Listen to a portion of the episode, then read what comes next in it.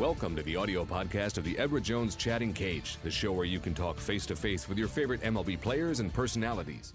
Hi, everyone. Welcome to this round of the Edward Jones Chatting Cage. I am JB in the cage, setting it up for John Schuerholz, the Atlanta Braves, and the Hall of Fame. John, how are you?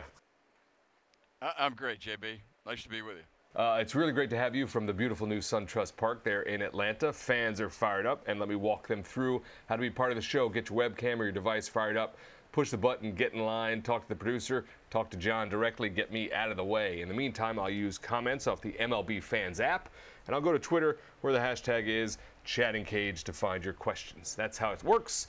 Let's get to it. All right, Mr. Schuerholz. Uh, I love this one because it's just it sort of sums up a huge part of your success, and I, I just like it. Dave the Brave wants to know, uh, what did you enjoy most about being a general manager? Well, that's easy. I, I love putting teams together, uh, trying to find the mix of the of the right players, both in terms of ability and makeup and, and winning character, so that the matrix of the players we put together to make our 25-man roster uh, was the strongest fabric of a team we could we could build. And in building a team and focusing on building teams, we were able to have a lot of success uh, throughout the years, both in Kansas City and here in Atlanta. All right, folks, that's how it works. Just like that, get your question in via the MLB Fans app or fire up your device and ask Mr. Schuerholz a question directly so that I can be a spectator, which we know is my greatest strength. Here's a young fan with us right now. Young man, what's your name? What's your question for John? Hi, I'm Mauricio Palmer from Maryland, and I'd like to ask you what is your favorite part about baseball? Well, play, watching the games being played. Uh, these great athletes, whether they're high school players or college players or minor league players or uh, international players or especially major league players, um, those people play this game with such ability and such spirit uh, that it's fun watching those talented athletes do their thing as well as they do it uh, at all of those levels. And this is a great game. I think the greatest game in the United States, professional or amateur. And uh, it's always been a thrill of mine to have the opportunity to not only watch those people play, but to evaluate their abilities and try to determine whether or not somebody has a chance to be a major leaguer or an all star or a Hall of Famer someday. Thank you, Mauricio, for that great question from wherever you were as he was walking around. We always appreciate that. Uh, John, thanks for letting us in the sights on that. You've had such an incredible career. I want to get to the EDJ question of the day now, which will open up some other questions later. It's the EDJ question of the day. John, what are some of your favorite memories of those 1990s Braves teams? Well, the favorite the favorite memory, of course, is 1995 when we won the World's Championship and brought the only professional sports championship still to this day to the city of Atlanta, the great city of Atlanta. I'm proud of that. I believe we could have had a couple of more. Uh, we had the ability, we had the manager, we had the coaches, we had the pipeline uh, filled with quality players, but just didn't get the breaks, didn't get the hop. But that happens.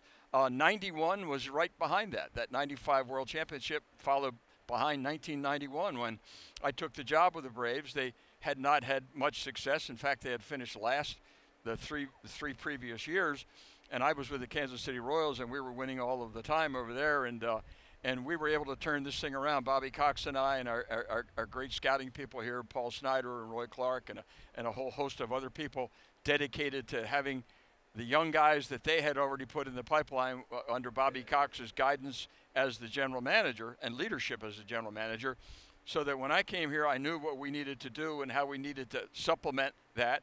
And we went from worst to first and played the Minnesota Twins in that World Series and went to the, one of the greatest game sevens between John Smoltz and and and and, uh, and uh, uh, Morris, and uh, and it was it was phenomenal and a couple of plays here and a couple of plays there, we'd have another World Series on our belt right there. But uh, that those were the two things that stand out the most to me: 95 and 91.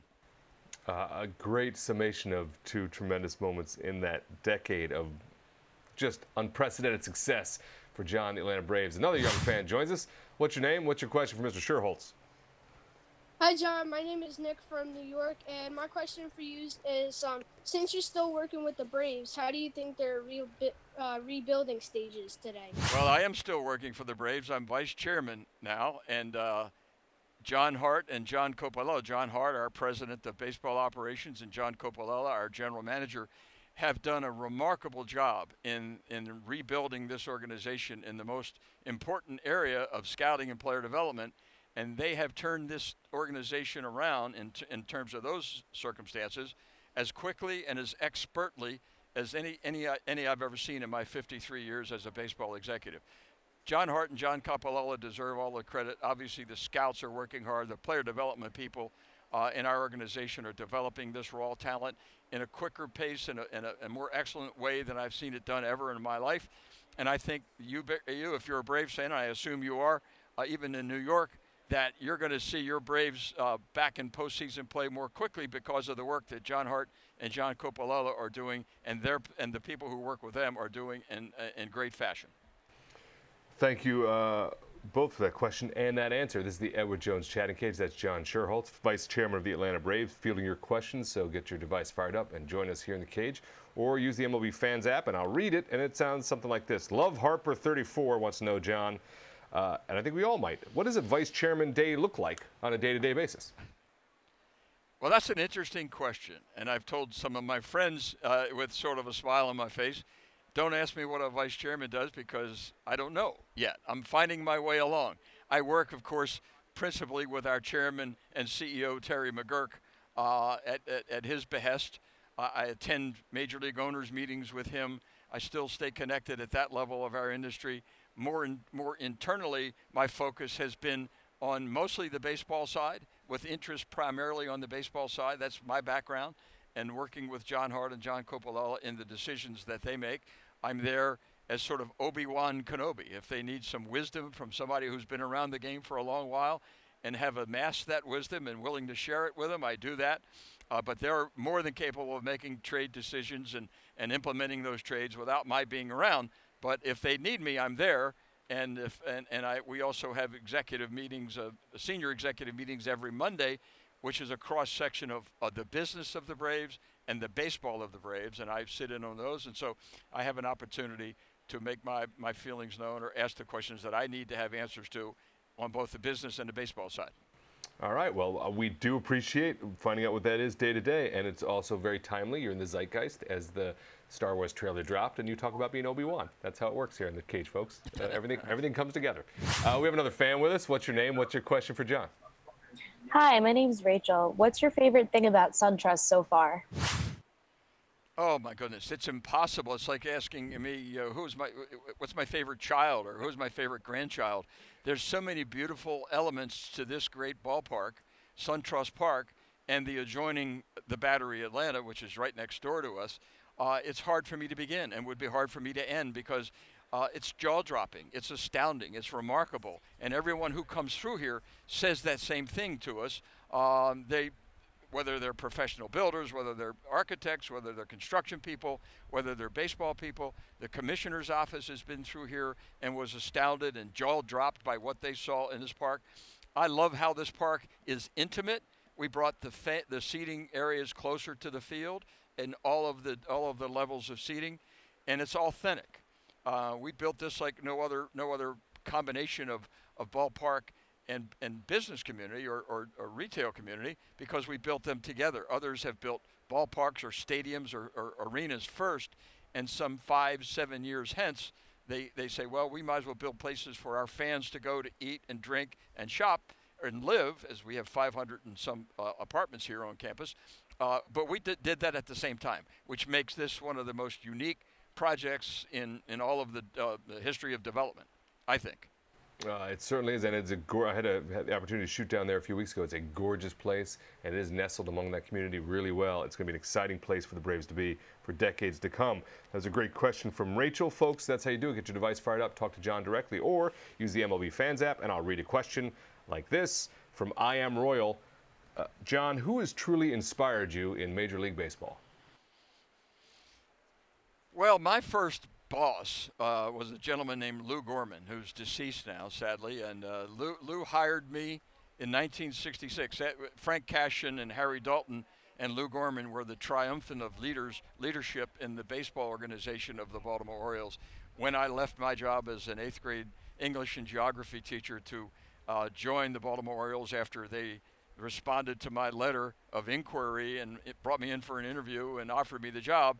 But Lou Gorman became my direct boss. He was promoted from assistant director of player development and took on the job of director of player development. And he was looking for an assistant, and they had interviewed quite a few people. I was the last one in the door, uh, not because of the elegant, uh, eloquent or, or, or, fascinating letter that I wrote to Mr. Cashen, but because of my last name, uh, which in Baltimore was very well known as an athletic family. And he said, I know this family, I don't know this guy.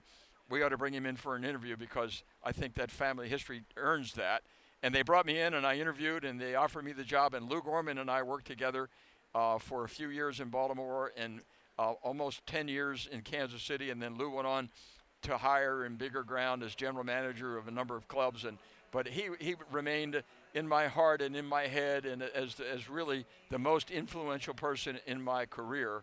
Uh, uh, and, and so I'm delighted that I had a chance to go to work for Lou, and I actually was invited to speak uh, at his funeral, which was a was a real honor. Uh, and I did it with a heavy heart, but I did it in, in recognition of what he did for me in my life and my career. Uh, thank you for letting us understand more about that and get an insight into Lou and your relationship there and how that developed. And uh, to also know that it was, it's not urban legend, that it was a letter that you wrote that turned the tide, created a Hall of Fame career. Another fan is with us right now. What's your name? What's your question for John? Hey, John, my name is Max. I uh, just wanted to ask you a question about how do you think the Braves farm system is doing this year compared to the other farm systems in the league? Well, uh, how I think it's doing is uh, a little bit biased, but I'll tell you what I think. I think we're the best farm system in baseball, thanks, as I said a moment ago, to the hard work of John Hart and John Coppolella and there are many, many scouts and, and player development people. Uh, and most of the publications in our industry say the same thing. I think for the last two years, we've been voted either the, fir- the best or the second best farm system, which is what this business is all about. I mean, if you have a feeder system where you're scouting well and you're out scouting other clubs and you're de- out developing other clubs, that combination of finding raw material and raw talent and finishing it off to, to be major league caliber, championship caliber players, that gets you the number one or number two uh, rating in, in, the, in baseball's publications which recognizes the great work in uh, uh, identifying talent and developing talent. That combination is essential. You keep the pipeline filled with those kind of players, and sooner or later, this field, this this this baseball field behind me is going to be filled with with with young, uh, all-star caliber players and championship caliber players very very quickly because that system is working in that fashion. Uh, great question there from another young fan. And before we say goodbye to you, John, uh, there's been a lot of social media questions about it. I'm going to sort of summarize it into one, if you don't mind. What are you most looking forward to on that day in July 2017?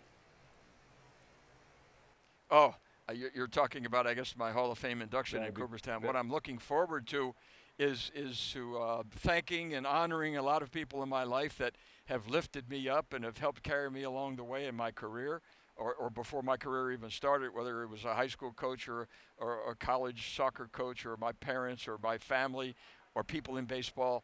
Uh, and and I know that's difficult to do with it with a with a short time limit we're given, but uh, I, am going to do that, and I'm going to celebrate what my career has been because of so many great people who have impacted my life and have made it their point in, in helping me become the best possible baseball executive and best possible leader um, that I could possibly be and uh, I, I, hope that, that, to do it that way uh, on that day. I know it will be a very exciting and nerve-wracking time for me, but I'm looking forward to it.